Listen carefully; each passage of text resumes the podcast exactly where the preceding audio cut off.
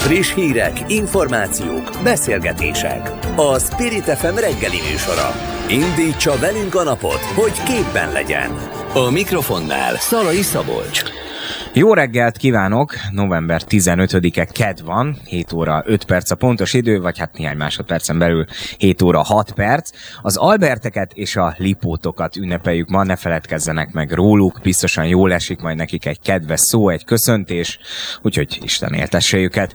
A mai műsorban Toró Nikolett szerkesztő lesz a segítségemre, mi már egy összeszokott páros vagyunk, úgyhogy röviden el is mondom, hogy milyen témákkal készültünk önöknek az adás első felére. Rögtön az elején szótejtünk arról, hogy az elmúlt napokban két ember is bejelentette, hogy távozik az 5. Orbán kormányból. Palkovics László technológiai és ipari miniszterről már a múlt héten is megírta a sajtó, hogy benyújtotta a lemondását, de végül csak hétfőn ismerte el ennek a tényét Gulyás Gergely miniszterelnökséget vezető miniszter egy sajtótájékoztatón.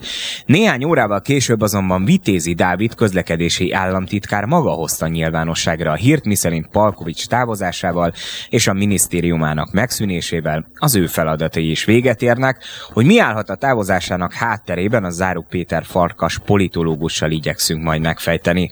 Aztán maradunk továbbra is ennél a témánál. Ungár Péter, az LMP társelnöke ugyanis jól értesült, szerinte ugyanis Palkovics Lászlónak súlyos vitái voltak Orbán Viktorral, többek között a szélenergia kapcsán. Hogy a személycseréknek és a szerkezeti változásoknak milyen hatása lehet az ország energiastratégiájára, arról Kanász-Nagy Mátéval, a Zöld Párt frakcióvezető helyettesével beszélgetünk majd.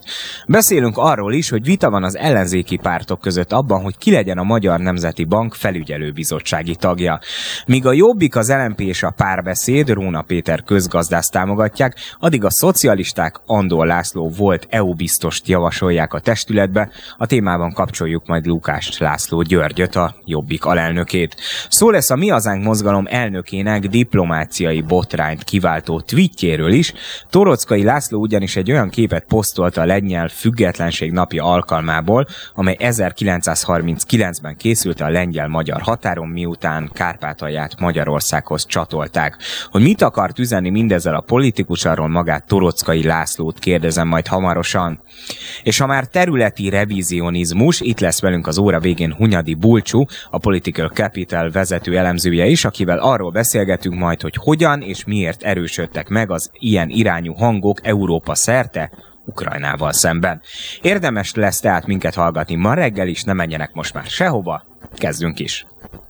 Spirit FM 92.9. A nagyváros hangja. Palkovics László technológiai és ipari miniszter benyújtotta a lemondását, amit Orbán Viktor elfogadott. A miniszterelnök felkérésére Lantos Csaba vezetésével december 1-ével létrejön az önálló energiaügyi minisztérium, jelentette be Gulyás Gergely tegnap a Karmelita kolostorban. A sajtótájékoztató után Vitézy Dávid, eddigi közlekedési államtitkár is bejelentette, távozik a kormányból. A helyzetet Zárug Péter Farkas politológussal elemezzük. Aki a minden igaz, akkor már itt is van velünk a vonalban. Jó reggelt kívánok! Jó reggelt kívánok, szia! Köszöntöm a hallgatókat! Köszönjük szépen, hogy elfogadtad a meghívásunkat. Hát olyan jelenetek játszottak az elmúlt napokban a kormány oldalon, amire nem igazán volt példa. Olyan már történt, hogy változások voltak a korábbi Orbán kormányokban, de az, hogy a választás után fél évvel cseréljenek úgymond embereket, és legyenek ilyen radikális szerkezeti átalakítások a kormány struktúrában, ilyet még nem láttunk. Ez a válság jele már?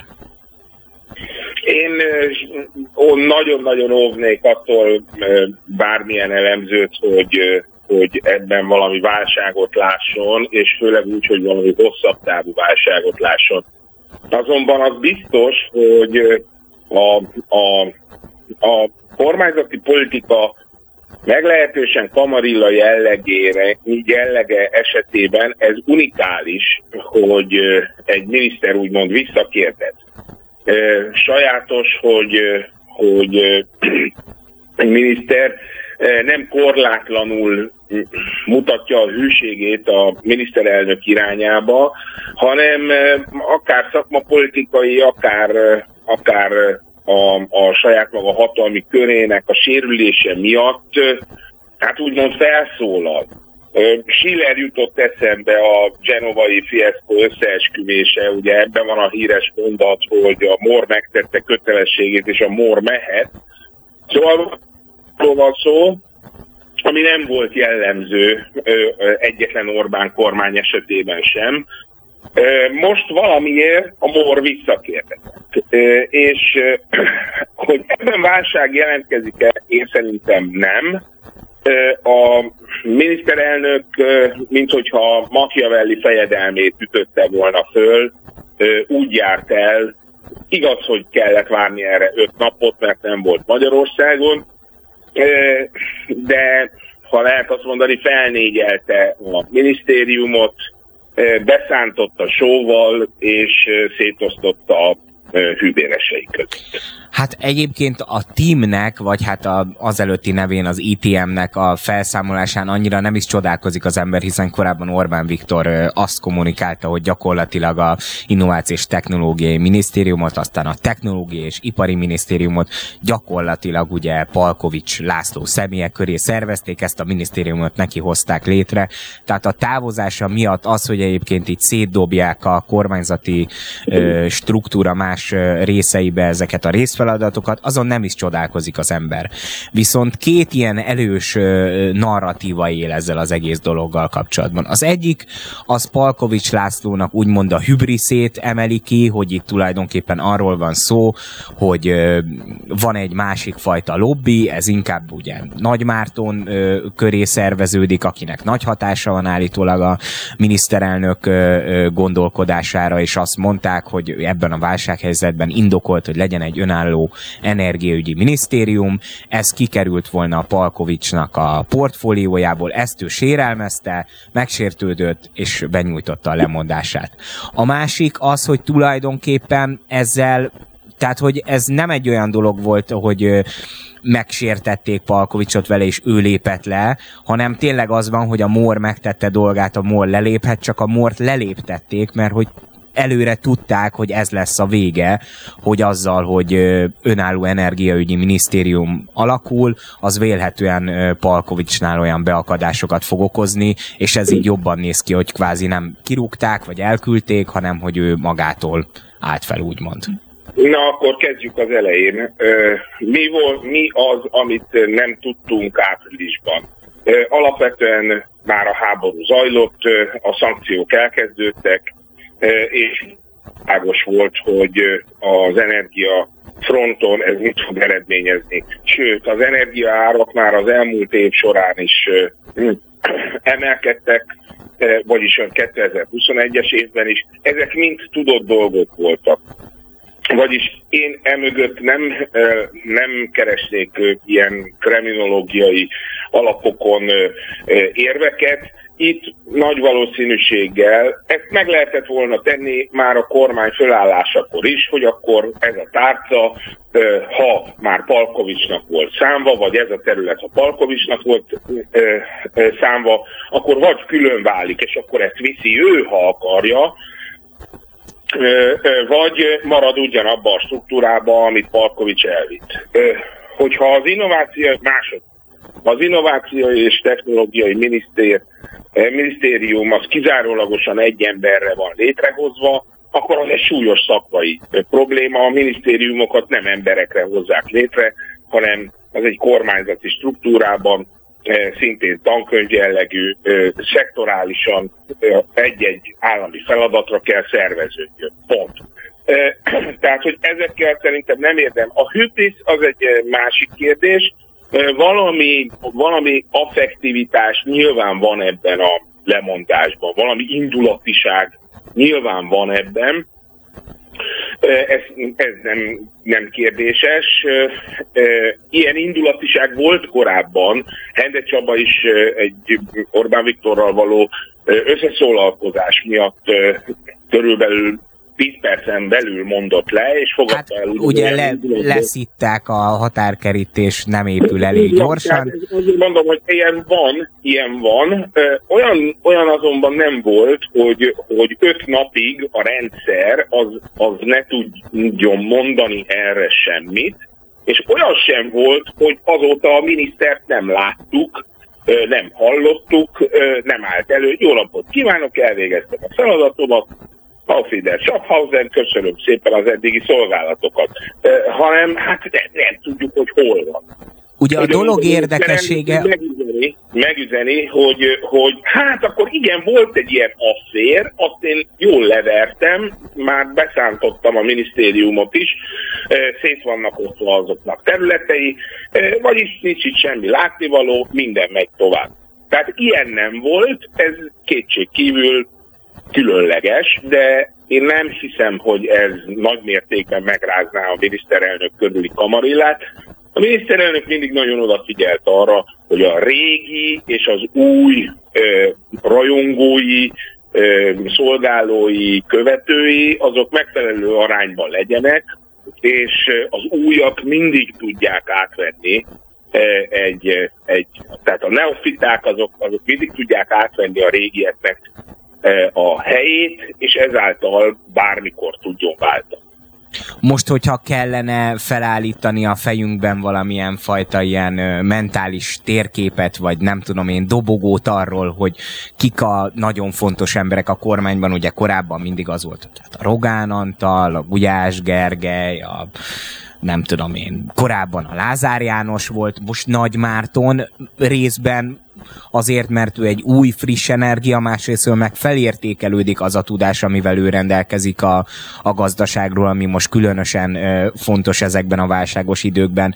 Tehát Nagy Márton egy ilyen dobogós embernek számít most Orbán Viktor környezetében?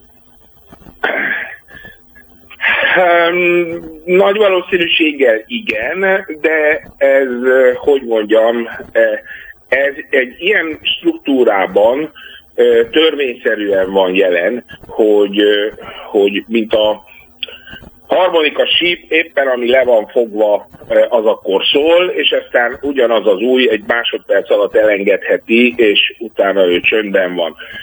Tehát időről időre én inkább visszakanyarodnék ez az eredeti gondolatomhoz, hogy vannak régiek és újak.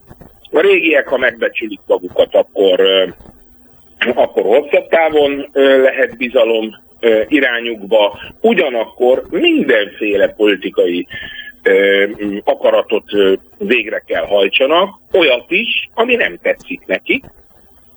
Na valószínű, hogy Palkovics hosszú ideig teljesített minden politikai kérést, és úgy gondolta, hogy fölhalmozott ezáltal némi olyan tőkét, amely adott pillanatban azért leszívható a mellette lévő versenytársakkal szemben. A miniszterelnök megmutatta, hogy ez egy téves fölfogás, senki nem halmozik föl semmit, hanem megcsinálja azt, amit ő kér, és hogyha ezt hosszú távon csinálja, akkor ő is hosszú távon jár mellettük. Szóval én semmi más nem látok. Ugye nem csak Palkovics László távozott az elmúlt napokban, hanem Vitézy Dávid közlekedés ügyért felelős államtitkár is bejelentette a távozását. Ugye a közlekedési feladatok a Lázár János vezette új, nemrégiben létrejött minisztériumhoz kerültek át. Vitézy kvázi előre menekült, azt láttuk ugye, hogy azért Lázár János, a Fürjes Balázs, Vitézy Dávid tengelyt már korábban is hát így eléggé a nyakukba jött, ugye a Budapesti Fejlesztési Központban megjelentek a Lázárnak az emberei, leállították a budapesti és környéki fejlesztéseket. Vitézy tulajdonképpen nem annyira szorosan ahhoz köthető össze, hogy a Palkovics lemondása, amivel ugye ő indokolta hivatalosan, hogy a Palkovics lemondása és a minisztérium megszűnése miatt megszűnnek az ő feladatai is, hanem valójában nem az lehetett a dolog hátterében, hogy ő nem akart Lázár János alatt dolgozni? Erről mehet a találgatás. Egy biztos, hogy Vitézy Dávid látta, hogy itt az a minisztérium, amelyben ő most államtitkár, az fel lett harmadolva. Érdemben megszűnik, tehát az, ahol ő szolgált, az az állomás, az felszámolták és besózták. Vitézy az Orbán család rokonságához közvetlenül tartozó, a bizalom szerintem irányában megvan, szakmailag jónak tartják. Én úgy gondolom, hogy most nem volt miért bármilyen módon egy új struktúrába jelentkezzen, hanem ha felszámolódott a minisztérium, akkor ő a szakma szabályai szerint megköszönte, hogy akkor itt szolgálhatott, és most akkor egy kicsi csend, és nem sokára majd megmondják neki, hogy hol lehet szolgálni tovább. Hát figyelemmel fogjuk követni az események, mert biztosan izgalmasak lesznek, ugye a dolognak egy külön érdekessége, hogy korábban azt mondták, hogy a kormány szerkezeti változásairól a miniszterelnök fog tájékoztatást adni, végül ugye Gulyás Gergely jelentette be Palkovics László lemondását, vagy hát erősítette meg a sajtó korábbi értesüléseit. Figyelemmel kísérjük, hogy követik-e újabb távozások ezt is, hogy esetleg milyen hatással lesz a kormány támogatottságára. Zárug Péter Farkas politológusnak köszönjük szépen, hogy itt voltál és elmondtad nekünk mindezeket. Én köszönöm, szép napot mindenkinek. Szép napot neked is. Spirit FM 92.9. A nagyváros hangja. Ungár Péter szerint Palkovics Lászlónak súlyos energiapolitikai vitái voltak Orbán Viktorral. Olyanokat mondott az elmúlt időben, hogy lejárt az olcsó fosszilis energiakora. Az országnak teljesen új energiastratégiára van szüksége. Nem kellene tiltani a szélenergiát. Ungár szerint, amíg Orbán Viktor van, zöld fordulat nem lesz. A vonalban Kanász-Nagy Máté, az LMP frakció vezető helyettese. Jó reggelt kívánok! Jó reggelt kívánok mindenkinek! Ungár Péter ilyen jól értesült, hogy ő tudniméli, hogy miért távozott Palkovics László miniszter? Szerintem az tényleg egy egyértelmű összefüggésnek tűnik, hogy az elmúlt hónapokban látszódott ez a véleménykülönbség, és súlyos szakmai véleménykülönbség Palkovics László és a miniszterelnök között. Majd jön gyakorlatilag ez a lemondás, és 5 nap után ugye ez megerősítés nyert. Tényleg arról van szó, és ezt Orbán Viktor is elismerte nekünk a parlamentben, hogy van egy vita a kormányon belül a megújuló energiákról, és ezen belül a szélenergia hasznosításával kapcsolatban. Márpedig amikor energiaválságról beszélünk, és az energiaválság kellős közepén vagyunk, akkor az energia, honnan állítjuk elő az energiát, milyen energiát használunk, én azt gondolom, hogy a legfontosabb kérdések között van, és ha ebben különbség van a kormány tagjai és a miniszterelnök között, akkor az valóban szakításhoz vezet. Palkovics László esetében most ezt látjuk. Hát akkor ez önökre nézve, és egyébként azoknak, akik nyilván a megújuló energiaforrásokat preferálnák, ez egy rossz hír, hiszen akkor ezt a vitát elveszítette Orbán Viktorral szemben Palkovics László, ha valóban részben ez állhatott a szakítás mögött, hogy ő mondjuk a szélenergiával kapcsolatban egészen másfajta energiapolitikát diktálna az országnak. Ebből akkor mi következik? Zöld fordulat nem lesz, ugye Ungár Péter a Facebook bejegyzésében is erre a következtetésre jut, hogy ameddig Orbán Viktor van, addig nem lesz ilyen irányú mozgás az országban. Szóval én most itt azért nem fogok krokodilkönnyeket hullajtani a kormány tagjaiért. Akkor nem kap egy tagbelépési nyilatkozatot Palkovics László most ezek után. A helyzet egyébként az, hogy azért Palkovics László 2014 óta volt a kormány tagja államtitkárként vagy miniszterként. Azért amikor oktatási ügyekért volt felelős, voltak nagyon kemény lépései, amiket nem lehet neki elfelejteni. Gondolok itt például a CEU elűzetésére Magyarországról, amiben neki aktív szerepe volt. De tény az is, hogy az elmúlt hónapokban úgy látszott, hogy neki és a csapatának, és itt akár Vitézy Dávid államtitkárt is lehetne megjelölni, azért voltak nagyon komoly és nagyon jó szakmai elképzelései, amik tényleg egy zöldebb vagy 21. század irányába mutattak. Most a szélenergia engedélyezésén túl például a klímabérlet bevezetésére gondolok, amit szintén úgy látszott, de tényleg ezek vélemények, sejtések, sajtónyilatkozatok vagy parlamenti válaszok, amiket nekünk adtak, hogy tényleg komolyan fontolják ennek a bevezetését. Most azt tényleg lehet sajnálni, hogy ez a szakmai csapat távozik a minisztériumból, nem tudjuk, hogy ugye pontosan mit hoz a jövő. Egyébként azt Egyértelműen ki lehet jelenteni, hogy bármiféle zöldebb vagy fenntarthatóbb megoldásnak tényleg Orbán Viktor a gátja, ezért van szükség az LMP-re, az LMP konzultációjára, az LMP által képviselt megoldásokra. Mi tényleg azt gondoljuk, hogy a megújuló energia nélkül, vagy klímabérlet nélkül, vagy országos szigetelési program nélkül nem lehet kijönni az energiaválságból, és a klímaválságra sem lehet felkészülni. Ha már említette a zöld konzultációt, akkor egy néhány mondat erejéig beszélünk erről is, most már egy percünk maradt hátra a műsoridőből, de mindenképpen szerettem volna kitérni erre. Van önöknek egy saját nemzeti konzultációjuk, ami zöld kérdésekről szól, ezt már el is kezdték lelkesen gyűjteni. Hogyan alakulnak most a számok? Mit tapasztaltak eddig? Sok ezeren töltötték már ki, ezt online is ki lehet tölteni a zöldkonzultáció.hu oldalon, mindenkit bíztatok, hogy tegye ezt meg.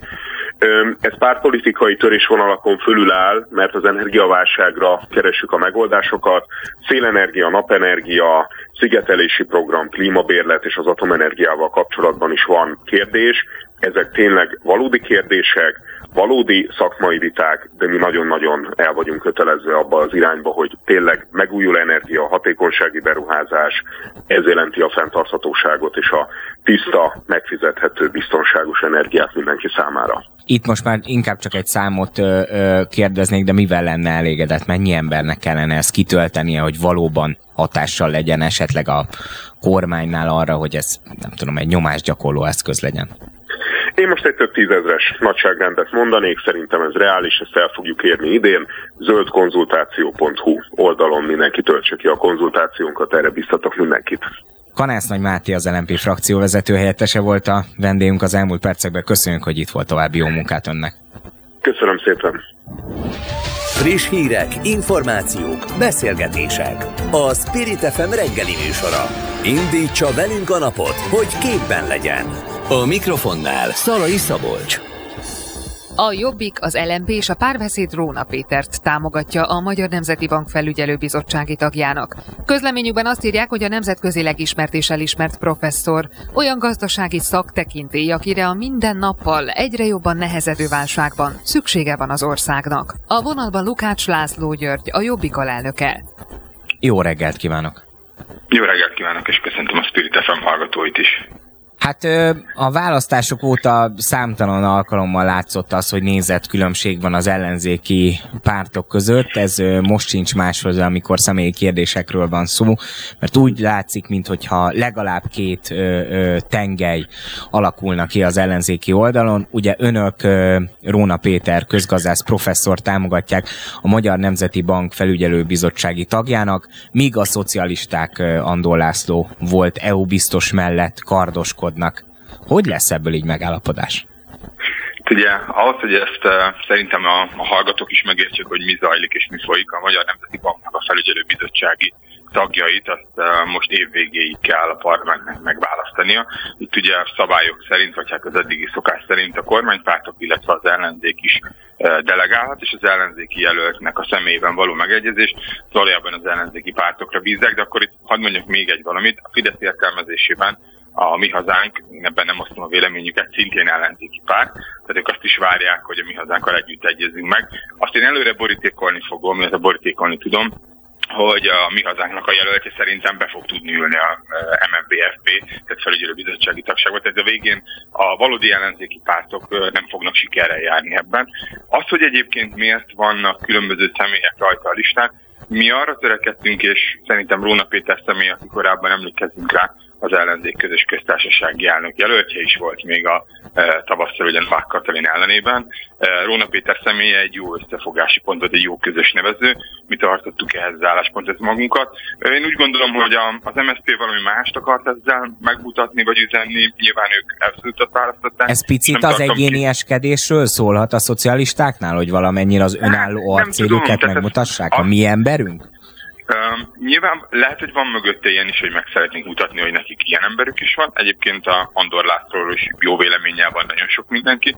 Én kevésbé ismerem az ő munkáját, de ne felejtsük el, ő is azért fontos pozícióban dolgozott, és ez a szakmai hitelességével kapcsolatban szerintem nagyon kevés kétség fér hozzá, de mi mégis úgy gondoltuk, hogy Róna Péter az, aki a nagyobb egységet tudja képviselni. Sajnáljuk, hogy ez így alakult, nem kutattuk, meg nem néztük az érveit, vagy nem néztük meg, hogy ez miért alakult így, ezt az MSZP-re bíztuk, azt nem tudjuk, hogy a demokratikus koalíció részt vesz majd ebben a folyamatban, ők szeretnének jelölni. Minden esetre a mai egyeztetésre, mert erről egyeztetés lesz a pártok között a parlamentben, mi ezzel az ajánlattal megyünk el, hogy Róna Pétert, aki személyében és egyébként a korábbi, akár a monetáris politikával kapcsolatos megnyilvánulásai miatt is közgazdász kifejezetten alkalmas lenne arra, hogy az MNB-nek, hát mondjuk úgy, hogy nagyon furcsa mostani tevékenységét, ez mégiscsak jobban felügyelje, mint ahogy az előző ciklusban volt ez. Bár ugye hiú ábránd lenne azt gondolni, hogy egy ellenzéki képviselő, vagy aki egy ellenzéki delegált, aki ott van, sok mindent tenni tud. A fideszes delegáltakon, illetve magán úgymond a Matolcsi Györgyön múlik, hogy milyen az MNB-nek mégiscsak a mozgása, a munkája. Ezzel kapcsolatban kevés jó véleményt lehet kifejteni az elmúlt időszakban. Magyarországon egyébként ilyen fura viszonyok vannak, mert alapvetően az, hogy pártok különböző személyeket tartanak alkalmasnak bizonyos pozíciókra, abban olyan túl sok hírértékű dolog nincs. Ez nem egy túl extra dolog, és hát a politikai életünkhöz hozzátartozik a közéleti vita is, úgymond. De ugye itt azért volt az áprilisi választásokon egy nagy összeállás, most független az eredménytől, hogy ez végül ez a szenárió hogyan szerepelt, de hát ez mégiscsak megtörtént, és szerintem emiatt is van a közvéleményben sokszor egy ilyen várakozás, hogy akkor ne legyen kakofónia az ellenzéki oldalon, egyezzenek meg egy ilyen személyben. Előzetesen nem volt egyeztetés, tehát korábban nem ültek rá arról beszélni, hogy figyeljetek, mondjunk egy valakit, hanem most, mert ugye említi azt, hogy most lesz egy ilyen parlamenti megbeszélés erről a kérdésről, de korábban a szocialistákkal nem sikerült dűlőre jutni? De voltak informális egyeztetések, és az informális egyeztetéseken mi, és ez nem titok, ez a formáció Róna Péter személyét javasolta és támogatta, és ehhez képest az egyeztetések végül is úgy alakultak, hogy az MSZP ezt döntötte, de ezt nem szeretném az MSZP-nek a rovására. Persze, ezt mondom, hogy ez önmagában nem lenne vele semmi baj.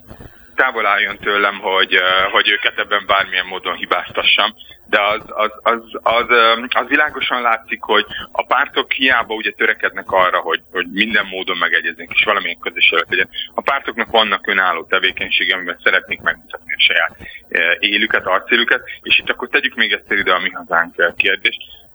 Az ellenzéki pártok egy része úgy ítélte meg, hogy tekintettel arra, hogy az elmúlt időszakban a Mi Hazánk mindenhol a kedvezményezettje volt, és rájuk a kormánypártok úgy tekintenek, mint valóban egy harmadik tömb, tehát ebben az esetben egyenlőként tekintenek az összes ellenzéki pártnak a tömbjei között, tehát ez úgy néz ki, hogy Fidesz van, Mi Hazánk tömb és úgymond a demokratikus ellenzéknek a tömbje, és ők úgy gondolják, hogy ebben itt ilyen paritásban kell mindenképpen lennie, még a 6%-os parlamenti eredmény mellett is a Mi Hazánknak, és ebből kiindulva minden párt, vagy a ellenzéki párt úgy gondolták, hogy alapvetően ez egy lehetetlen misszió, hogy ebben a helyzetben a Mi Hazánk helyett a mi ellenzéki tömbünk legyen az, aki jelöltet ad, és ezért úgy gondolták, hogy akkor van lehetőség arra, hogy külön jelölteket állítsanak, hogy megmutassák a saját élüket, hiszen nagy valószínűséggel sikertelen lesz egy közös jelölt állítás. És ez vezette szerintem őket inkább erre az eredményre, nem valami fajta tudatos különbözőség.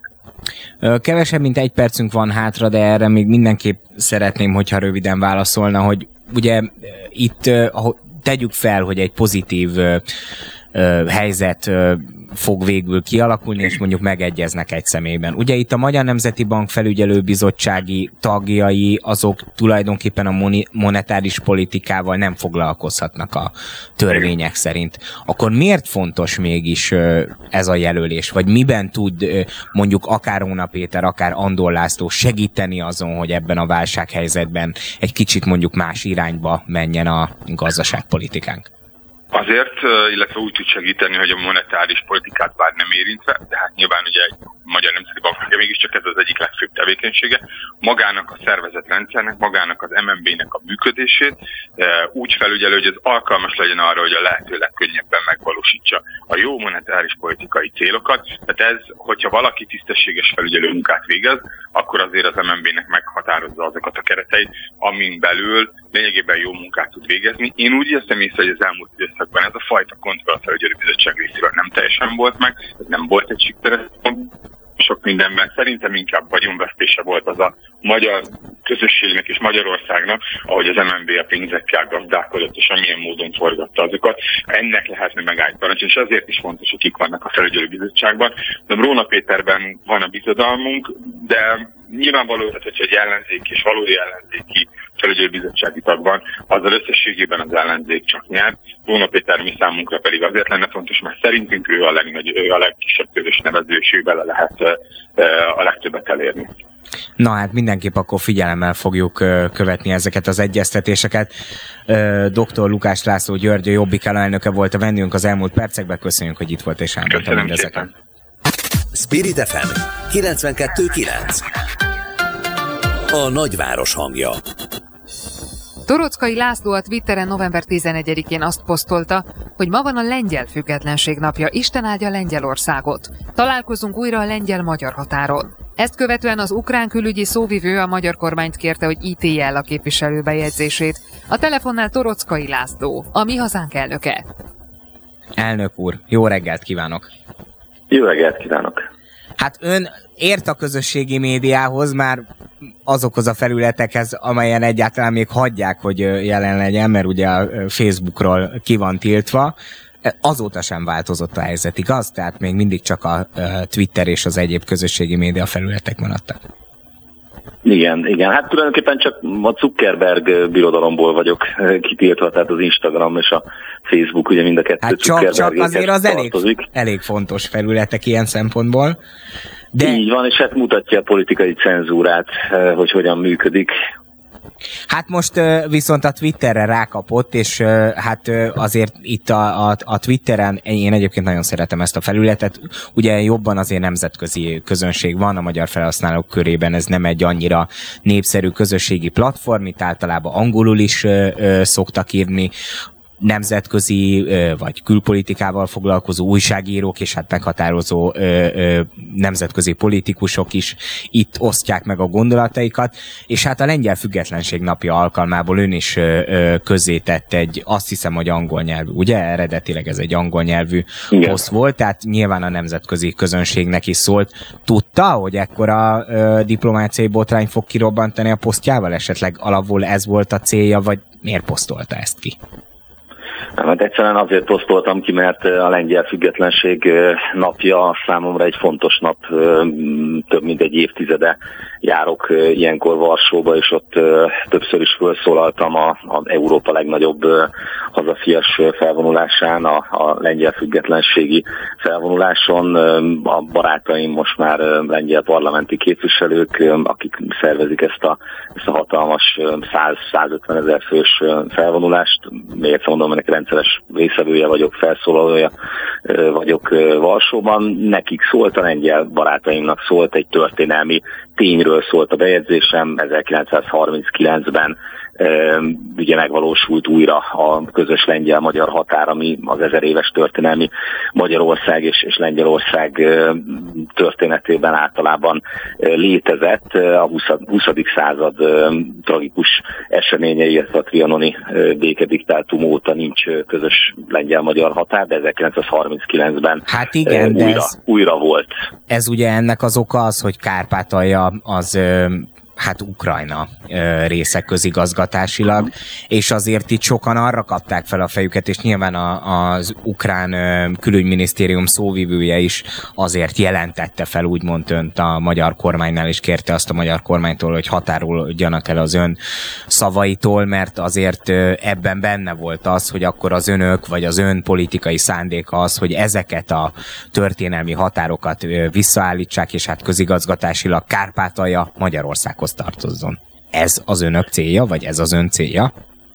Nézze, a reálpolitikával én is tisztában vagyok, és látom, hogy a határok azok még mindig ott vannak, a trianoni határok, függetlenül attól, hogy egyébként a trianoni békediktátum sem Ukrajnához, nem a mai Ukrajnához csatolta azokat a területeket, úgyhogy itt azért nagyon sok mindenről lehetne beszélni, hogy mennyire illegitim a jelenlegi helyzet, és nagyon örültem volna, hogyha mondjuk az ukrán külügyminisztérium és Ukrajna budapesti nagykövetsége akkor szólalt volna meg, amikor föltettem nekik azt a kérdést jóval korábban, hogy miért nem tartják tiszteletben a négy szuverenitás elvét, hiszen 1991-ben Kárpátalján volt egy törvényes, legitim népszavazás, amely az ukrán alkotmány szerint is legitim és törvényes, és a kárpátaljai 91-es népszavazás az ugye kimondja, hogy Kárpátaljának autonóm önrendelkezést kellene biztosítani, azon belül pedig a beregszászi járásban pedig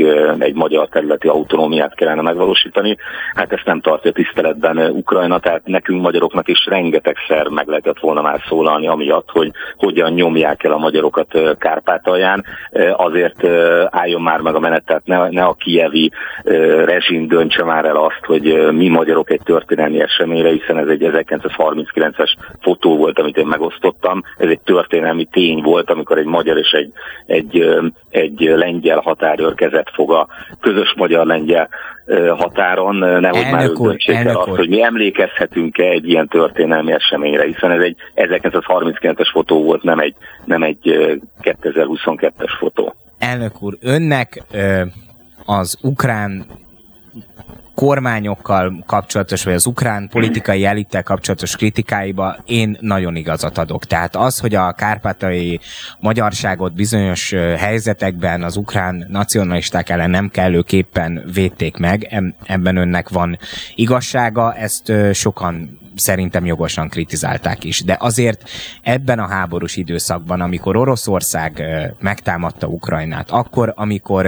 a Kremlből olyan hangok szűrődnek ki, hogy tulajdonképpen az orosz offenzívának a magyar és lengyel határig kellene tartania, akkor, amikor sokszor az Ukrajnával kapcsolatos kritikus hangokat olyan vádak érik, hogy tulajdonképpen itt ezek a különböző szélsőjobboldali vagy nacionalista pártok, szervezetek, mozgalmak támogatják az oroszok háborúját, amiatt, hogy Ukrajnának a területi felosztása megtörténjen, és kvázi szétdobják a környező országok között, akkor, amikor ön a Facebook posztjában a történelmi tényen túl azt mondja, hogy találkozzunk újra a közös lengyel-magyar határon, akkor ezek nem jogos kritikák mégis, vagy nem lehet valami olyan benne, hogy azért ők azt sérelmezik, hogy önök esetleg egyetértenek az orosz agresszióval, és fel akarják osztani ezt az országot?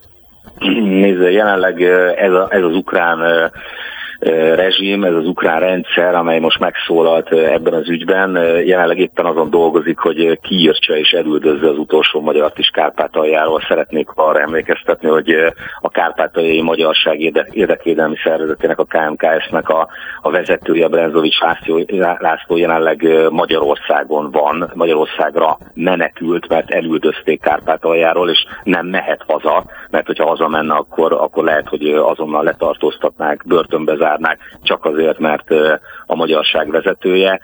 Ez egy olyan ország, ahol éppen most egy perccel azelőtt, hogy önök bekapcsoltak ebbe az adásba, éppen most kaptam egy e-mailt arról a sajtófőnökünktől, hogy én is fölkerültem arra az ukrán halállistára, amelyet már eddig is működtettek, és magyar politikusok, magyar közéleti szereplők, magyar érdekvédelmi szervezetvezetők szerepelnek ezen a halállistán, és a kijevi kormány nem szól semmit, közben halállistát működtet, ahol magyarok szerepelnek. Egy ilyen ország az inkább ne szólaljon meg egy ilyen ügyben, amikor még egyszer mondom, nyelvtörvénnyel, turulszobor ledöntéssel, magyar zászló leszaggatással a beregszászi városházáról, terrortámadásokkal a KMKS ungvári székház ellen, és a többi 10 éve hadjáratot folytat a kárpátaljai magyarság ellen. Függetlenül attól, ez már akkor elkezdődött, amikor nem volt háború Ukrajnában.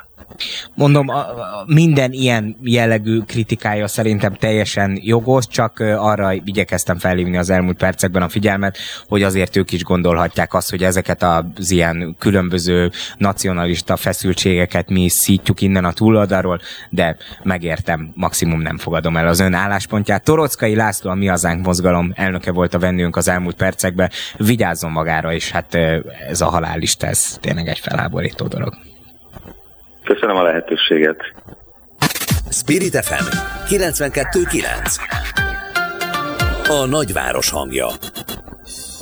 Az Ukrajna elleni jelenlegi orosz agresszió felerősítette az Ukrajnával szembeni revizionista narratívákat, amelyeket a Kreml barát szereplők, az EU régiós tagállamai és Ukrajna közötti konfliktusok szítására használnak föl. Olvasható a Political Capital elemzésében. Vendégünk Hunyadi Bulcsú, a Political Capital vezető elemzője.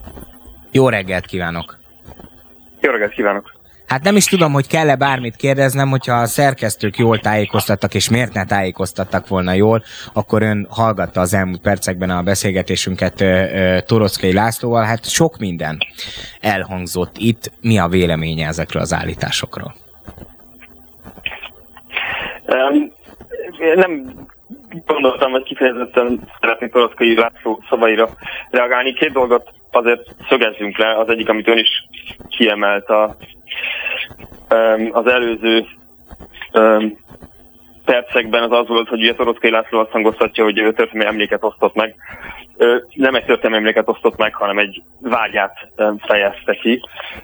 És azért ne felejtsük el azt, hogy az a történelmi emlék is, amit kitett, az milyen politikai környezetben született. Ugye a náci Németország állt az egésznek a hátterében, amiért ez az annó, ez a találkozás megtörténhetett a régi történelmi határon. Tehát amikor valaki ilyen történelmi emlékeket elevenít fel, akkor nem szabad elfelejteni azt, hogy ez milyen politikai kontextushoz kötődik, és hogy a náci agresszió akkor fenyegette ugye Németországot is, vagy Lengyelországot is, és úgy tört ki annó a második világháború. De a másik pedig, amit Toroczkai László rendszeresen elfelejt, az az, hogy az orosz titkosszolgálatok milyen szerepet töltenek be az etnikai feszültségek szításában.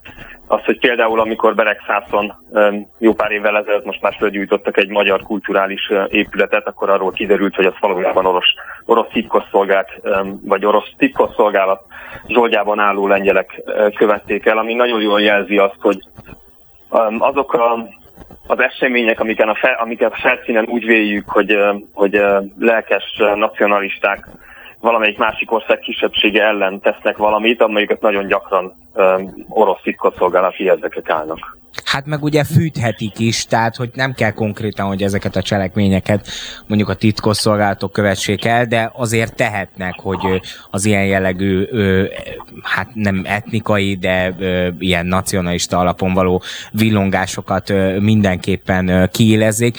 Csak azért a konkrét beszélgetés kapcsán kérdeztem először a véleményét, mert az önök kutatása az nyilván egy nagyobb képet fed le ilyen szempontból, de hát nagyon beleilleszhető ez a mozaik is, mert nagyon hasonló narratíva azért megjelenik a környező országokban is, és egyre többször pedzegetik úgymond Ukrajnával kapcsolatban ezt a területi integritás kérdését, amelyben bár ugye a magyar kormány mindig elmondja, hogy ő elkötelezett Ukrajna területi integritása mellett, de hát azért például az a fajta kommunikáció is, amit a magyar kormány hivatalosan folytat, azért az abban, hogy béke legyen, az végtére is. Tehát én nem nagyon látok olyan szenáriót, amiben nem sérül Ukrajnának a területi integritása. Szerintem a fő kérdés most az, hogy képzeljük el azt, hogy ennek a háborúnak vége lehet, illetve nem is az, hogy képzeljük el, hanem mit gondolunk arról, hogy kik azok a szereplők, akiknek erről dönteniük kell, és szerintem ugye egy ország szuverenitásának az alapvető kérdése az, hogy önmaga dönthet a saját sorsáról. Tehát az, hogy a háborúnak hogyan lehet vége, annak biztos, hogy és mindenképpen abban Ukrajnának kell, hogy egy döntő szava legyen. És bár a magyar kormány... ez gyengíti az, hogy például a magyar kormány azt mondja, hogy az oroszoknak és az amerikaiaknak kellene megegyezni. Így van, tehát hogy ő rendszeresen kifelejti, a magyar kormány, Orbán Viktor miniszterelnök is rendszeresen kifelejti ilyenkor ebből a felsorolásból Ukrajnát, aminek a területén ugye folyik a háború, akik ugye megtámadtak. Az, hogy aztán milyen tárgyalások zajlanak majd, milyen döntések születnek, azt ne prejudikáljuk, de az, hogy az asztalnál ott kell ülnie annak az államnak a képviselőjének, akit megtámadtak, és akinek a területén háború folyik, és akitől területeket akar elcsatolni az orosz agresszor, azt azért nem szabad kihagyni. Most tudom, hogy ez nem a legszerencsésebb kérdés ilyen szempontból, de ezek egyébként azon túl, hogy tehát az ilyen különböző revizionista narratívák, ezek inkább csak a hangulatkeltésre jók, valamilyen fajta lájkvadászatra, politikai népszerűség növelésre, vagy ezek mögött azért vannak politikai realitások is. Tehát vannak olyan mozgalmak és szervezetek a környező országokban, amelyek azon túl, hogy ebből valamilyen fajta politikai hasznot remélnek, komolyan is gondolják, és akár tennének is azért. Tehát például megállapodnának az oroszokkal, vagy bármi ilyesmi, annak érdekében, hogy egyébként tényleg sírüljön Ukrajnának a területi integritása. Mennyire kell ezt komolyan venni? Számos szereplő van több országban, Magyarországon például, Lengyelországban kevésbé, Magyarországon és Romániában, főleg a lengyeleknél azért ez a téma, ez kevésbé van napirenden, de Magyarországon és Romániában is számos olyan szélsőbaloldali szereplő van, akik komolyan gondolnak ilyen gondolatokat, hogy ezek kértők mit tudnak és akarnak tenni, afelől nekem kétségeim vannak. Bár vannak Magyarországon is olyan szélsőbaloldali szereplők, amelyeknek van mondjuk olyan katonai képzettsége, amelyen részt vehetnének akár ilyen harcokban, de én azt gondolom, hogy ez nem túl reális, egész egyszerűen azért is, mert a magyar biztonsági szolgálatok azért odafigyelnek ezekre a szervezetekre. Ami szerintem itt a fő az az, amit ön is mondott, hogy ebből politikai tőkét kívánnak kovácsolni, tehát érzelmeket meglovagolni, vágyakat meglovagolni, és irreális vágyakat felkelteni, vagy irreális álmokat felkelteni, előhozni, és ezzel egy ilyen forradalmi hangulatot teremteni, tehát kifejezni azt, hogy mi olyan dolgokat mondunk ki, amiket mások nem engednek, hogy kimondjunk. Hát igen, csak amiből az egyik oldalon az ember belpolitikai hasznot remél, az a másik oldalon például ilyen diplomáciai botrányokat okozhat, és nem könnyíti meg a Kárpátaljában élő magyarság helyzetét. Hunyadi Bulcsúnak, a Political Capital vezető elemzőjének köszönjük szépen, hogy itt volt, és hogy elmondta mindezeket. Köszönöm szépen, viszontlátásra! Friss hírek, információk, beszélgetések. A Spirit FM reggeli műsora. Indítsa velünk a napot, hogy képben legyen. A mikrofonnál Szalai Szabolcs. Jó reggelt! November 15-e kedd van, 8 óra 6 perc a pontos idő. A műsor második felére is izgalmas témákkal készültünk önöknek itt a Spirit FM Aktuál című műsorában Toró Nikolett szerkesztővel, sorolom is őket gyorsan. Hétfőn egyhetes munkabeszüntetés indult az ország számos iskolájában, mert a demonstráló pedagógusok elégedetlenek a kormányzat oktatással kapcsolatos ígéreteivel. A témában Berta Beáta, a budapesti Karinthy Frigyes Gimnázium tanára lesz a vendégünk. Aztán beszélünk arról is, hogy Kijevbe látogatott a Momentum parlamenti delegációja. Az ellenzéki párt szerint ugyanis morálisan elfogadhatatlan, hogy Magyarország még nem tett ilyesfajta gesztust a megtámadott ország felé. A látogatás részleteiről Kele Jánost, a Momentum elnökségi tagját kérdezzük majd. Szó lesz aztán a kisboltok helyzetéről is. Az árstoppoknak köszönhetően ugyanis sok vállalkozás a csőd szélére került, mert nem tudják már lenyelni azt a sok veszteséget, amely a hatósági árakból keletkezik. A helyzetképet Neo Bajer Katalinnal, a Magyar Nemzeti Kereskedelmi Szövetség főtitkárával vázoljuk majd fel. Aztán, ha már gazdaság, beszélünk arról is, hogy ma hozzák nyilvánosságra a harmadik negyedéves GDP adatokat, amelyből kiderül, hogy a recesszióba csúszik-e Magyarország. Hogy milyen jelentőséggel bír a bruttó hazai össztermék mértéke, arról Németh Dávidot, a K&H Bank vezető közgazdászát kérdezzük majd. Az adás vége felé pedig itt lesz vendégünk Szabados Gábor közgazdász is, akivel azt vesszük górcső alá, hogy mennyi pénzt bukhatnak az országváltással a Liu testvérek, akik a múlt héten jelentették be, hogy a jövőben más ország színeiben kívánnak versenyezni. Érdemes lesz tehát továbbra is velünk maradni, kezdjük is el! Spirit FM 92.9. A nagyváros hangja. Az ország számos iskolájában kezdődött egyhetes munkabeszüntetés hétfőtől. A közoktatás állapota ellen tiltakozó tanárok azt szeretnék jelezni, hogy nem tartják elegendőnek és megfelelőnek az oktatás irányítás reakcióit. A telefonnál Berta Beáta, a budapesti Karinthy Frigyes Gimnázium tanára. Jó reggelt kívánok! Jó reggelt kívánok! Hát miért hozták ezt a döntést ezekben az iskolákban, hogy egyhetes munkabeszüntetést kezdenek meg, hiszen a kormányzat emberével, Maruzsa Zoltán köznevelésért felelős államtitkárral a múlt héten történt egy egyeztetés a pedagógus szakszervezeteknek, ott elhangzottak különböző ígéretek, bérek kapcsán, hogy akkor jövőre így fog emelkedni majd a fizetés, aztán évek alatt pedig nagyon magas összeget fog az ő álláspontjuk szerint elérni. Nem elég ez önöknek? Hát igen, ez igazából ez a döntés azért ez mondhatnám, hogy azért volt rá időnk, hogy érlelődjön. Tehát mi azt szerettük, hogy ne legyen egy időnk, hogy érlelődjön ez a döntés. De igazából már tavasszal, amikor ezek a polgárengedetlenségi akciók, illetve a sztrájkos akciók is elkezdődtek, onnantól kezdve minden iskola, minden tanár azt mondja, hogy párbeszédet szeretne az oktatási irányítással. És hát számos kísérlet ellenére sem sikerült ez. És valóban most ugye Gulyás Gergelytől is, aztán Maruzsa Zoltántól is jött ilyen ígéret, hogy majd először az 2028, aztán 26, aztán 25-re hatalmas összegre emelik a tanárok fizetését.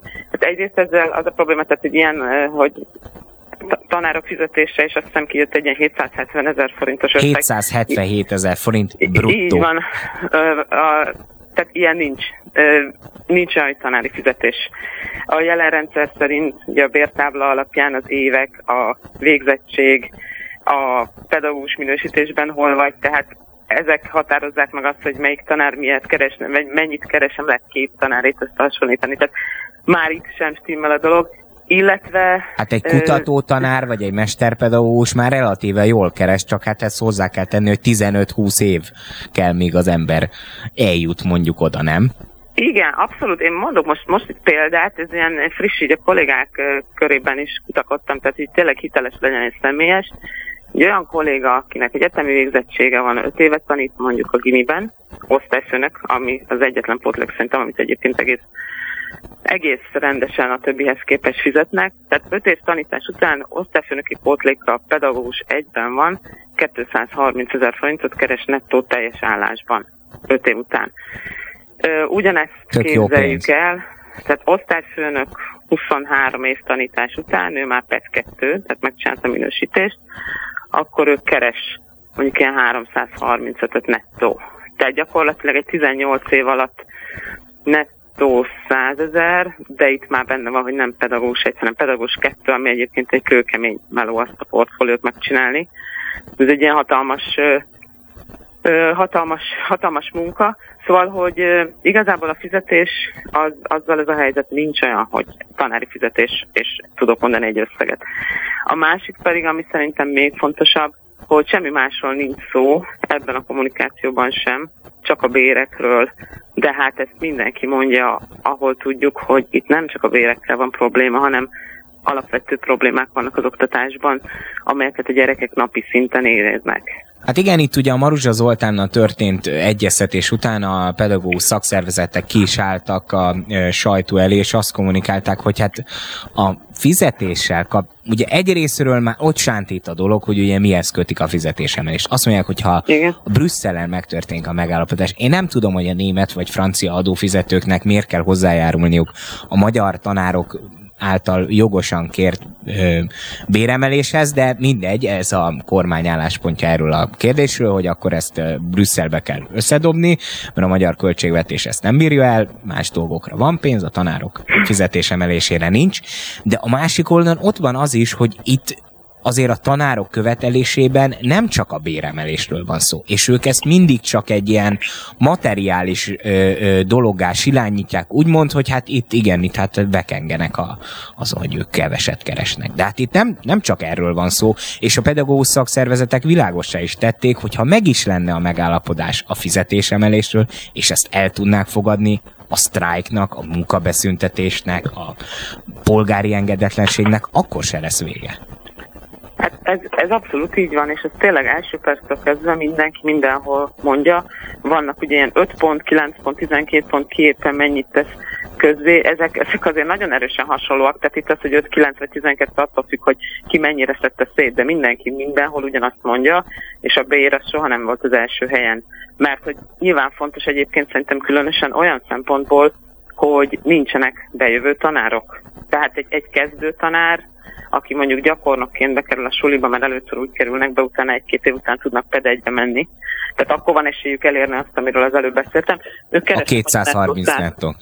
Hát az lesz már, amikor 5 évet tanít, és már pedagógus egybe van, de egyébként kezdi ilyen 170-nál osztályfőnöki pótlék nélkül, mert nem lesz rögtön osztályfőnök. Nem jön el nettó 170-ért tanítani. Tehát ilyen szempontból nagyon fontos a bér, hogy bejövő tanár az nagyon hamar nem lesz, sőt nem lesz, nincs. Az egyetemre bemenő tanár sincs. Hát látjuk ugye a közösségi médiában, hogy különböző abszolút iskolák kiteszik, hogy úgymond odaállnak a tanárok ilyen papírlapok elé, hogy ki hány éves, és akkor ott látszik, hogy hogy néz ki ez a korfa valójában az iskolákban. Nagyon fogy a műsoridőnk, de azzal kapcsolatban mindenképp szerettem volna még megkérdezni, hogy egyrésztről tartanak-e, és hogy már kaptak-e a tankerülettől esetleg ilyen figyelmeztető leveleket, vagy volt-e már valami utalgatás arra, hogy ennek lesznek következményei, hiszen korábban pedagógusokat bocsájtottak el. Egy olyan helyzetben, amikor egyébként hiány szakmáról beszélünk, tanárokat rúgtak ki amiatt, mert ők kiálltak az oktatás jobbá tétele mellett. Önök tartanak ilyentől, vagy kaptak már levelet? Igen, még az előzőhöz csak összekötöm ezzel, amit most kérdezett. Tehát, hogy ugye ott, ahogy mondtuk, hogy nem csak a bér, hanem nagyon-nagyon fontos egyszerűen a tanszabadság, amit lehetne persze részletezni, de aki iskolába jár, vagy gyereke iskolába jár, azt tudja, hogy akár a tananyagban, hogy legyen választási lehetőségünk, mert amit meg kell tanítani, az lehetetlen. Tankönyveknél nincs olyan, hogy egy országot egyfajta tankönyvből tanítunk, mert csomó gyereknek más kell. És ezekért mozdulnak meg még egy csomó mindenért a tanárok, és a mi listánkon, a mi nyilatkozatunkon igenis ott van az, hogy a kölcsei tanárok visszavétel az állásukba, hiszen, és akkor most válaszolok arra, amit kérdezett, hogy mi kaptunk egy levelet korábban, tehát közülünk most ugye 34-en, 35-en álltunk ebbe bele, azóta már 45-en vagyunk, 24-en voltunk első körben levelesek, akik kaptak egy ilyen figyelmeztetést, és azóta volt, aki már engedetlenkedett egyszer újra, nem történt semmi. Na most a kölcsei tanárokat rögtön a levelük után elbocsájtották. Semmi rendszer nincs ebben. Tehát amikor azt kérdezik, hogy félek-e, azt mondom, hogy nem félek, mert nem tudom, hogy mitől féljek. Tehát életem végig félhetnék, hiszen nincs következetesség abban, ahogy elbocsájtanak tanárokat. A kölcsei tanároktól többen az országban sokkal többet engedetlenkedtek már azóta. Megkockáztatom esetleg addig is, amíg őket már kirúgták. Tehát ők így valahogy kilettek választva, és ez szerintem egyszerűen hihetetlen, hogy azt nem sikerül elérni, hogy ezt lássák, hogy ebben legalább minimum kell valami konszenzus, hogy őket vissza kell venni. Hát igen, ott véletlenül valamelyik túlmozgásos elvtárs szerette volna nagyon jó pontokat szerezni a vezetésnél, csak hát nagyobb bajt hozott rá fejére ezzel, mert az biztos, hogy a tiltakozások eddig is azért látványosak voltak, de az ország közvéleményének egy jó része akkor kapta fel igazán a fejét, amikor ezt hallották, hogy hát milyen hiány van a tanárok körében, és akkor ilyenkor rúgnak ki pedagógusokat. Hát reméljük, hogy önök az állásukban maradhat, és folytathatják a munkájukat, és hogy egyébként a követeléseik is célt fognak érni. Én egyébként a közvélemény kutatásokból, meg ahogy az ember beszélget a kormánypárti szavazó ismerőseivel is, én azt látom, hogy ez egy bőven a pártpolitikai logikák fölött álló ügy, úgyhogy előbb-utóbb a döntéshozóknak is lépniük kell ebben az ügyben. Berta Beátának, a Karinthy Frigyes Gimnázium tanárának köszönjük szépen, hogy itt volt és elmondta mindezeket. Köszönöm szépen, én is viszonthallásra. Spirit FM 92.9. A nagyváros hangja. A Momentum vasárnap jelentette be, hogy 3 országgyűlési képviselőjük, Gellendsér Ferenc, Bedő Dávid és Tompos Márton Kijevbe megy. Terveik szerint az ukrán kormány több képviselőjével is fognak találkozni az egyhetes látogatás során. Kele Jánost, a Momentum elnökségi tagját kérdezzük. Jó reggelt kívánok! Jó reggelt kívánok, köszöntöm a hallgatókat is! Mit csinálnak a momentumosok Kijevbe? Egyrészt ez egy szimbolikus látogatás.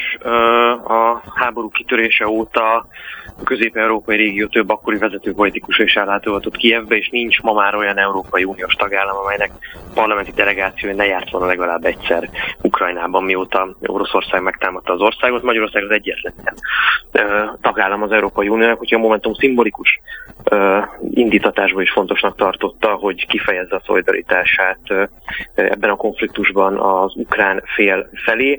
Ez az egyik oka ennek a látogatásnak, másrésztről pedig hát fontos beszélgetéseket, tárgyalásokat is folytatnak a képviselőink Ukrajnában.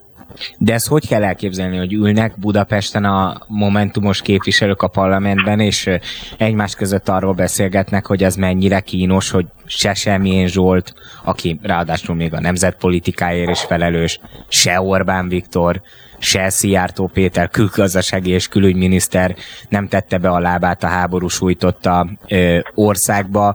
Eközben tényleg azért a világ vezető hatalmai, meg a különböző szomszédos országoknak a vezetői mind legalább valamilyen fajta protokolllátogatáson részt vettek, és akkor azt mondták, hogy na jó, akkor nekünk menni kell, legalább nekünk. Szerintem ez egy fontos politikai kérdés, tehát a magyar embereknek egyrészt az érdeklődését is fölkelti a háború, nagyon-nagyon sokan fogyasztják az ezzel kapcsolatos híreket, másrészt azért legyünk őszinték, általánosságban Európa, az Európai Unió és benne Magyarország jövőjét is alapvetően befolyásoljanak a konfliktusnak a végkimenetele. Olyan mértékben változott meg a világunk ennek a konfliktusnak a hatására, ami önértékén szerintem nagyon fontos politikai kérdését teszi ezt az ügyet. És akár elnökségi szinten a Momentumban, akár egyébként a frakcióvezetés szintjén folyamatosan téma volt az, és éreztük azt a típusú váltást is, hogy a magyar ellenzék a kudarcos választás után nem igazán tudja, hogy hogyan viszonyuljon a konfliktushoz. Nagyon sokaknak az volt ebből az alapélménye a választási kampányban.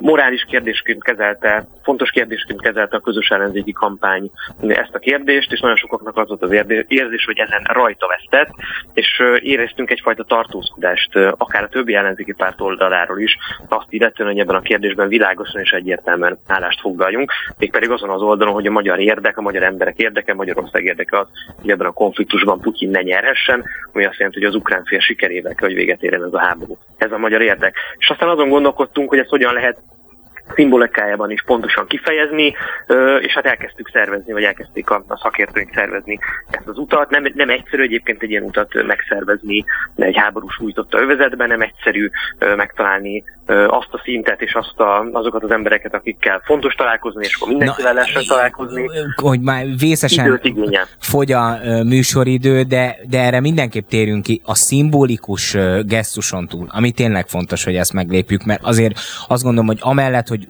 valóban fontos az, hogy milyen kimenetele lesz ennek a háborúnak, azért az is fontos Európa szempontjából legalábbis, hogy ebben a történelmi helyzetben mondjuk Magyarország milyen álláspontot képviselt, és milyen gesztusokat tettünk meg, úgymond, tehát az tényleg fontos, hogy segítettünk a Ukrajnából idejövő menekülteknek, de hát azért az fontos lenne, hogy máshogy is kifejezzük a támogatásunkat velük szemben. Ezt önök most megtették, de a szimbolikus gesztusokon túl itt azért vannak konkrét találkozók, tehát az ukrán kormánynak különböző tisztségviselőivel le tudnak ülni, és tudnak egyeztetni, ha igen, egyáltalán miről? Az út azért komoly kockázatokkal jár, és azért pontos részleteket arra, hogy hol, mikor, kivel találkozik a delegáció, most nem áll módonban elárulni, de azt annyit mondhatok, hogy az ukrán kormány több képviselőjével is fognak találkozni a Momentum frakcióvezetésének tagjai, és ezeken a tárgyalásokon szóba fog kerülni a háború alakulása mellett például a Munkácsi Turulszobornak az ügye, ami egy nagyon fontos, szintén szimbolikus ügy lett az ukrán-magyar viszonyban, a nyelvtörvény, ami hosszú ideje mérgezi a két országnak a viszonyát kormányzati szinten, illetve hogy általánosságban a magyar-ukrán viszony, Ukrajna-Európai Uniós integrációja, illetve az a közös uniós segélycsomag, amelyet éppen a napokban vétózott meg Orbán Viktor EU-s szinten, és amelyben a Momentum álláspontja egyértelműen az, hogy erre a segélycsomagra Ukrajnának szüksége van, és hogy ezt a segélycsomagot a magyar kormánynak támogatnia kellene a szavazatával. Na hát figyelemmel fogjuk követni akkor az ezzel kapcsolatos bejelentéseket majd, hogy mire jutottak az ukrán vezetéssel. Kele Jánosnak, a Momentum elnökségi tagjának köszönjük, hogy itt volt és elmondta mindezeket. Köszönöm szépen, viszonthallásra. Viszonthallásra. Spirit FM 92.9. A nagyváros hangja. A kormány múlt héten árstoppot rendelt el a tojásra és a burgonyára. A Magyar Nemzeti Kereskedelmi Szövetség főtitkára szerint ehelyett búcsút kellene inteni az árstopoknak, mert azok tönkreteszik a legkisebb vállalkozásokat. A telefonnál Neubauer Katalina, Magyar Nemzeti Kereskedelmi Szövetség főtitkára. Jó reggelt kívánok! Jó reggelt kívánok önnek és a kedves hallgatóknak is! Hát nagyon nehéz helyzetbe hozza a kisboltosokat az, hogy tulajdonképpen itt a kormány bevezeti a különböző ársapkákat a termékekre, mert bár a lakosság örülhet neki, hogy ők olcsóbban jutnak hozzá ezekhez az élelmiszerekhez, ezekhez az árukhoz, de hát a másik oldalon ezért ezekért a termékekért a beszállítóktól, az előállítóknak fizetni kell, és arra viszont nem vonatkozik az állami árszabás, ebből fakadóan viszont keletkezik itt egy jelentős veszteség. Hogyan tudják ezt a kisboltosok kitermelni? Igen, és hadd egészítem ki annyival, hogy ez most már régóta nem csak a kisboltosoknak a problémája, csak ugye ők azért kerültek annyira fókuszba és megvilágításba, mert esetleg az ő részükre kormányzati támogatás nyújtható majd a közeli jövőben, amint azt a tegnapi hírekből hallottuk. Tehát az tényleg hangsúlyozandó, hogy ez most már hónapok óta a nagyboltoknak ugyanúgy fáj. Tehát iszonyú nagy vesztességeket halmoztak már föl. Május óta folyamatosan kerestük a döntéshozókat, mindenféle kimutatásokat gyártottunk, hogy ténylegesen folyamatos vesztességgel értékesíteni egyszerűen nem lehet, nem működik. És azt is tudni kell, hogy ugye a kereskedelemnek az a természete, hogy egyedüli forrása az az árbevételem. Tehát mindent az árbevételből fedeznie kell, minden egyes költségét.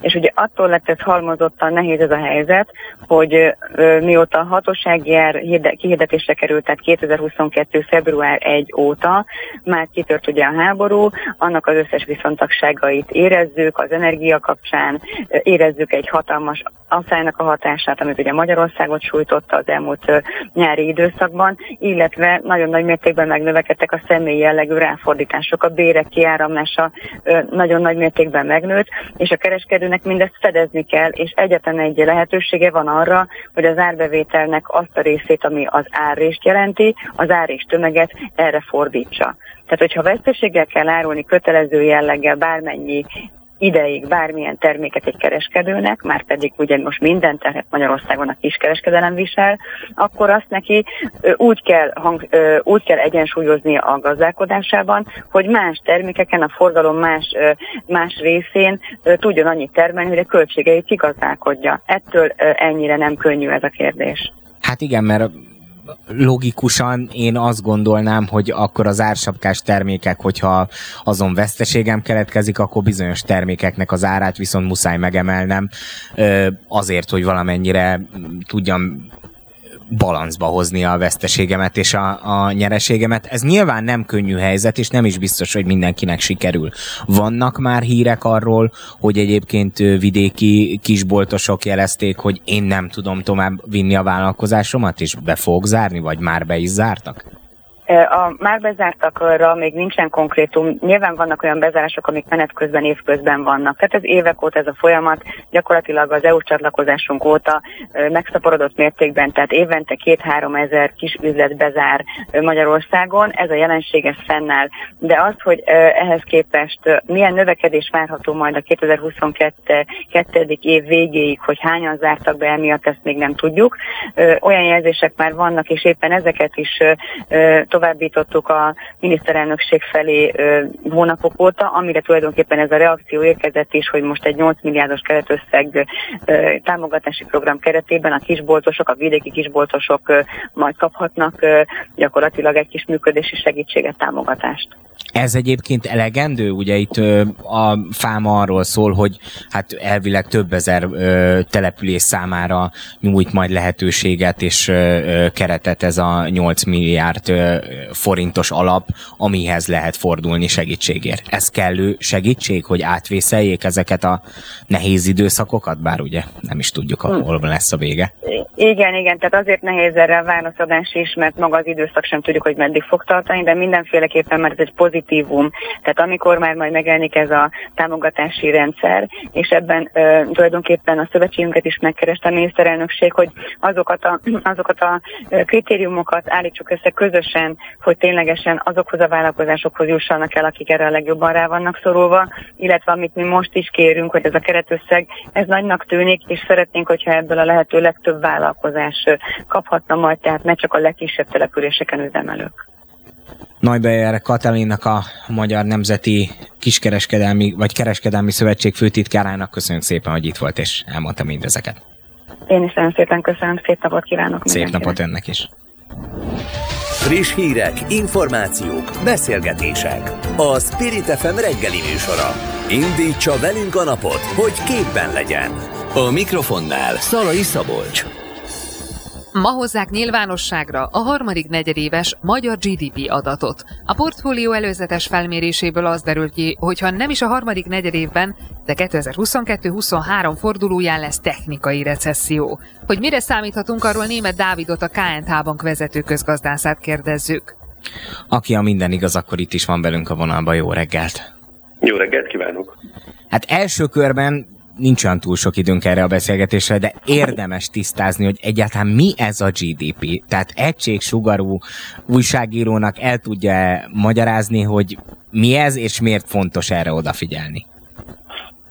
Hát, hogy miért fontos erre odafigyelni, azt nehéz elmagyarázni. Ez egy sajnos főmutatóvá vált elő, vagy lépett elő az elmúlt évtizedek során. Sokan vitatják, hogy ez a megfelelő mérőszám arra, hogy egy gazdaságnak a állapota az milyen helyzetben van.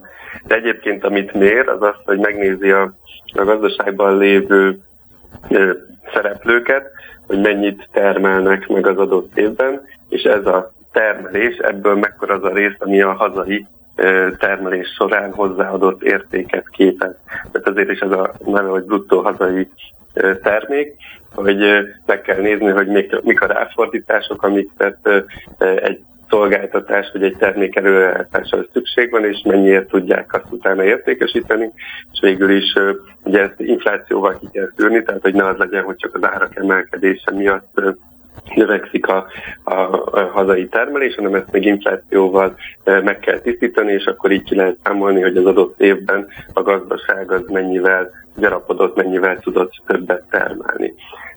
Csak ugye az a kérdés, hogy valóban ez a legfontosabb mérőszám egy ország életében, hiszen hogyha van itt néhány nagy multinacionális cég, ami nagyon sok terméket mondjuk előállít, ettől még nem feltétlen lesz sokkal jobb az embereknek az élete, ezért is vannak alternatív mutatók, amiket próbálnak fejleszteni, csak ezek mind bonyolultabbak.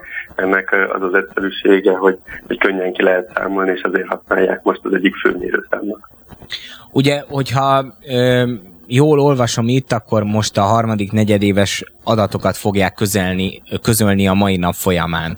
Itt mivel kellene elégedettek lennünk? Tehát nyilván minden, ami plusz, az azt jelenti, hogy nem csúsztunk recesszióba, tehát hogy nem szűkül a mi gazdaságunk, de hogyha mondjuk ilyen 1-2% körüli eredményt fog hozni, az növekedést, akkor az mit mutat? Tehát arra mondhatjuk, hogy na jó, akkor meghaltunk, de túléltük? Vagy hogyan néz ez ki? Tehát milyen számokkal kellene elégedetnek lennünk?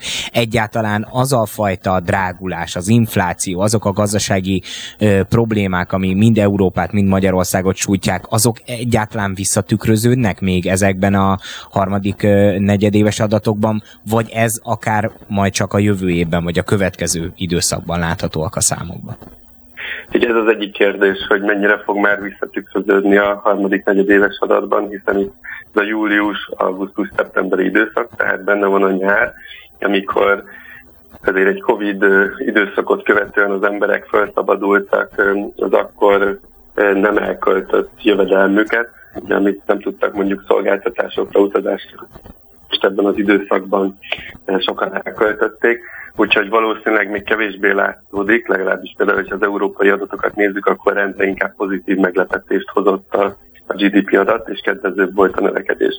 Itt is többféle szám lesz az egyik, ami azt fogja mérni, hogy a harmadik negyedév a második negyedévhez képest mekkora növekedést mutat. Itt, hogyha pluszban lesz a szám, az már mindenképpen kedvező. Itt valahol 0 és mondjuk fél százalék közötti növekedést fognak mutatni, az egy kedvező adatnak mondható. Hogyha fél százalék fölött, akkor meg kimondottan jónak. Itt van meg az esély arra, hogy egyébként már mínuszba átfordul. Éves alapon, tehát hogyha azt nézzük, hogy 2022 harmadik negyedévében 2021 harmadik negyedévéhez képest mennyit termelt a gazdaság, akkor ott viszont egy 4% körüli adatot kéne látni, hogy minimum azt mondjuk, hogy nincsen komoly összeomlás még, vagy nagy visszaesés a gazdaságban. Úgyhogy nagyjából így kell majd értelmezni ezeket az adatokat, és hát valószínűsíthető igen, hogy inkább az utolsó negyedévben, tehát az október-november-decemberi periódusban, illetve a jövő év első negyedévében fogja sokkal inkább éreztetni hatását a magasabb energiaköltség, illetve az, hogy az embereknek az életszínvonala az elkezd romlani. Ugye itt nem csak az újságírók és a különböző közgazdászok, elemzők figyelik azt, hogy mennyi lesz ez a szám, amikor majd publikálni fogják, hanem nyilván a pénzpiacok is figyelemmel követik, hiszen ez azért egy jó mérőszáma annak, hogy mégiscsak hol tart a magyar gazdaság. Hogyha nem egy kedvező számot fogunk látni, nem valamilyen kiugróan magas értéket, akkor ez hatással lehet arra, hogy hogyan áll a forint-euró árfolyam? Tehát, hogy ennek van így erre is befolyásoló hatása? Abszolút lehet az árfolyamra is hatása, hogyha egy kedvezőtlen adat jön ki, ugye ez akkor azt mutatja, hogy a jegybanknak például a folyamatos kamatemelése már elkezdte lassítani a gazdaságot, azt, hogy a kormányzatnak is, hogyha szigorításokat vezet be, további szigorításokat, akkor akár mélyebb recesszió is jöhet a gazdaságba, és az azért fontos piaci szempontból, mert az adósság szinteket, illetve a költségvetési hiányt is ez a GDP-hez mérik arányában, hogy a hazai megtermelt termékekhez és szolgáltatásokhoz képest mekkora az adósságunk, illetve mekkora az adóssági hiányunk. Hogyha kisebb a növekedés, akkor kevesebb adóbevétele lesz az államnak, és ezáltal akkor romlik az esély annak, hogy vissza tudja fizetni az adósságot. Ugye itt nincsen azért arról szó, hogy Magyarország bármilyen adósságválságban lenne, csak ezt a romló adatot azért, hogy mégis egy picit kedvezőtlenebb, akkor ez a forint árfolyamában is meg tud nyilvánulni, és akkor ezáltal gyengülhet az árfolyam. Németh Dávid, a K&H Bank vezető közgazdásza volt a vendégünk az elmúlt percekben. Köszönjük szépen, hogy itt volt, és akkor hát nyilván mi is figyelemmel fogjuk követni, hogy mennyi is az annyi. Köszönöm szépen, én is, és szép napot kívánok mindenkinek. Szép napot önnek is. Spirit FM 92.9. A nagyváros hangja. A liófivérek múlt héten jelentették be, hogy a továbbiakban más ország színeiben versenyeznének. A Magyar Országos Korcsolya Szövetség elnöke, Kósa Lajos azt a feltételt szabta a testvérek elengedésére, ha visszafizetik azt a pénzt, amit az elmúlt 3 évben rájuk költöttek. Vendégünk Szabados Gábor, sportközgazdász. Jó reggelt kívánok! Jó reggelt kívánok, üdvözlöm a hallgatókat!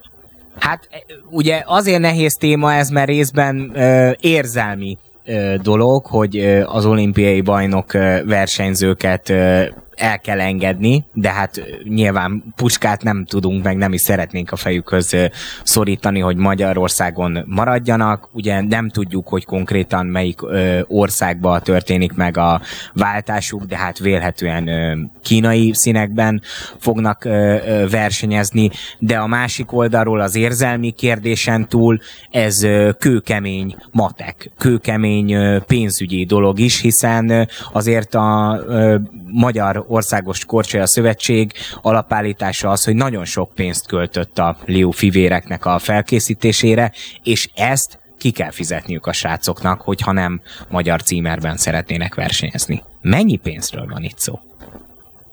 Nehéz ezt megállapítani, ugye maga a Korcsolyázó Szövetség vezetése sem mondott konkrét összeget, de ez, hogyha tényleg mindent beleszámolunk, tehát mennyibe került az edzőtábor, az utaztatás, a versenyeztetés, stb. Hát ez valóban egy több 100 millió forintos összeg, tehát ez nagyjából legalább ilyen 200-300 millió forint, amire gondolni kell. Nyilván ez nagy kérdés, hogy ezt most hogyan kell megítélni, hogyan kell elszámolni, mi az, amit ebből esetleg tényleg vissza akar fizettetni a Magyar Szövetség. Mondhatjuk ugye azt is, hogy azzal, hogy 2002. februárjában, tehát az idei pekingi téli olimpián, azzal, hogy ugye Liu Shaoang olimpiai bajnok lett, Liu Shaolin Sándor pedig ugye a váltóval együtt bronzérmes, lezárult egy ciklus, tehát mondhatjuk, hogy tulajdonképpen az a pénz, amit előtte belefektettek az ő felkészülésükbe, az ott ebben a formában kamatozott, és hát ha azóta volt ilyen költség, csak igazából csak azt kellene visszafizetniük. Ez lehet mondjuk egy érv, amit ők használhatnak, a szövetség az nyilván gondolkodhat másképp. Most én természetesen csak a lehetséges véleményeket vázolom fel, azt mutatva, hogy itt azért még egy tárgyalás, meg alkudozás is bejöhet a képbe. Nagy kérdés, hogy hogyan fog ez lezajlani. Azt azonban ugye Kósa Lajos, a szövetség elnöke is kijelentette, hogy alapvetően elengedik a fiúkat, tehát nem kívánnak akadályt képezni, csak ezeket a szerződéses feltételeket rendezzék le. Tehát én azt gondolom, hogy valamilyen megegyezés mindenképpen fog születni. Azt gondolom, hogy azért a korcsolyázó szövetség részéről is természetes, hogy ha két ilyen klasszis sportolót elveszít, akkor azért próbál a lehető legjobban kijönni a dologból. Én egy kicsit szörnyűködve vettem észre az elmúlt napokban azt, hogy azok a Facebook kommentelők, akik korábban mondjuk a szép olimpiai szereplés miatt még nagyon büszkék voltak a Lió fivérekre, azok most milyen ellenségesek lettek velük szemben az országváltás miatt. Ezért is mondtam, hogy ez azért részben egy érzelmi kérdés, ami hát így a lakosságon érezhető, vagy a sportszerető embereken, de hát a másik oldalon ott van, hogy azért a különböző szakembereknek is kell ebben valamilyen döntést hozniuk, vélhetően azért nem abba az irányba fogják elvinni ezt a dolgot, hogy bárkiben olyan különösebb rossz szájíz maradjon. Ez egyébként más országokhoz viszonyítva egy ilyen kirívó eset, ami Magyarországon történik, vagy ez nem egy példanélküli, hogy vannak ilyen országváltások valakinek a sportkarrierjében, hogy egy bizonyos idő után egy másik nemzet színeiben most ezért, vagy azért, mert az edzője ide megy, vagy azért, mert ott jobb lehetőséget kap. Ugye ez nem csak ebben a sportágban fordul elő velünk magyarokkal, most ugye itt a sakkban is megtörtént, hogy román színekben versenyzik egy korábbi magyar sakkozónk, de külföldön vannak erre példák, hogy ugyanígy valaki egyszerűen azt mondja, hogy én innentől nem ezt a nemzetet szeretném képviselni? Természetesen vannak, nem is kevés ilyen példa van. Hozzáteszem, mi is voltunk már a jó oldalán is ilyen döntéseknek, tehát mondjuk Janics Natasa például 2000-ben még szerb színekben indult a Sydney olimpián, aztán utána váltott magyar színekre és lett olimpiai bajnok, vagy éppen a mostani úszóválogatottban ott van Szabó Sebastian, aki ugye szintén szerbiai születésű, és korábban szerb színekben versenyzett. Nyilván erre lehet mondani, hogy Szabó Sebastian például ugye színmagyar, de azért vannak a magyar válogatottakban is olyan, most mindenféle sportágban olyan sportolók, kézilabdában, futballban. Kézilabdában ez korábban nagyon gyakran előfordult, birkózásban gyakorlatilag a teljes magyar szabadfogású válogatott kis túlzással Oroszországból érkezett, és nekik aztán tényleg semmilyen magyar kötődésük nincsen. Tehát azért vannak ilyen esetek mindenhol, és most csak a magyar példákat mondtunk, hát a világban számtalan ilyen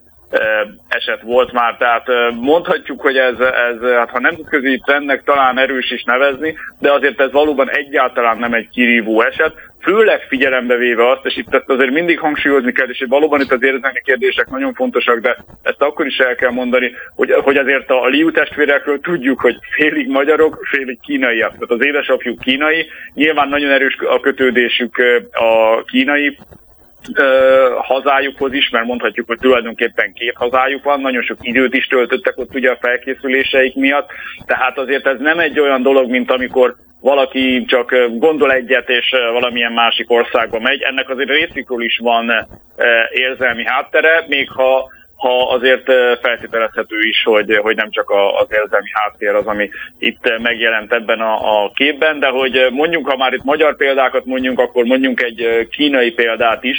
Ugye a mostani pekingi téli olimpiának az egyik legnagyobb sztárja éppen az a Eileen Gu volt, aki az Egyesült Államokban született, kínai származásúként, és visszahonosították a kínaiak tulajdonképpen hasonló módon, ahogyan most a Liu fivéreket, és egyébként tényleg Kínában rendkívül népszerű lett, és hát tudjuk egyébként azt, hogy a Liu fivéreket is Kínában nagyon sokan szeretik, tehát ott sem ismeretlenek.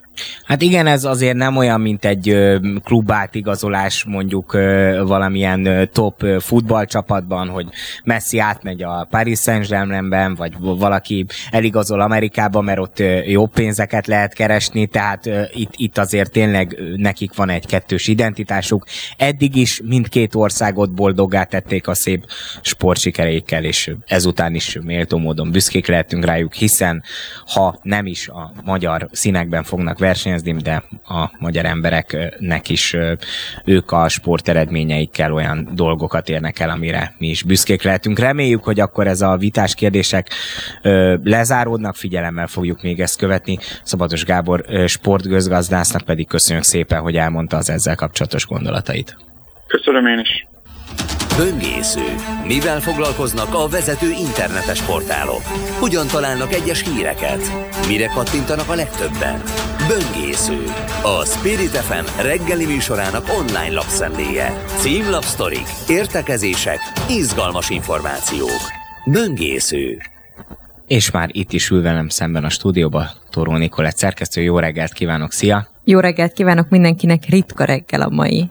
Ritka reggel. Addig, ameddig én igyekeztem az elmúlt 1 óra 50 addig percben. Addig még csak 3 lemondás érkezett. Na ezt akartam mondani, hogy az alatt az 1 óra 50 perc alatt ki mondott le? Kik? Mi történt? Kik és honnan? Többes számba, légy szíves.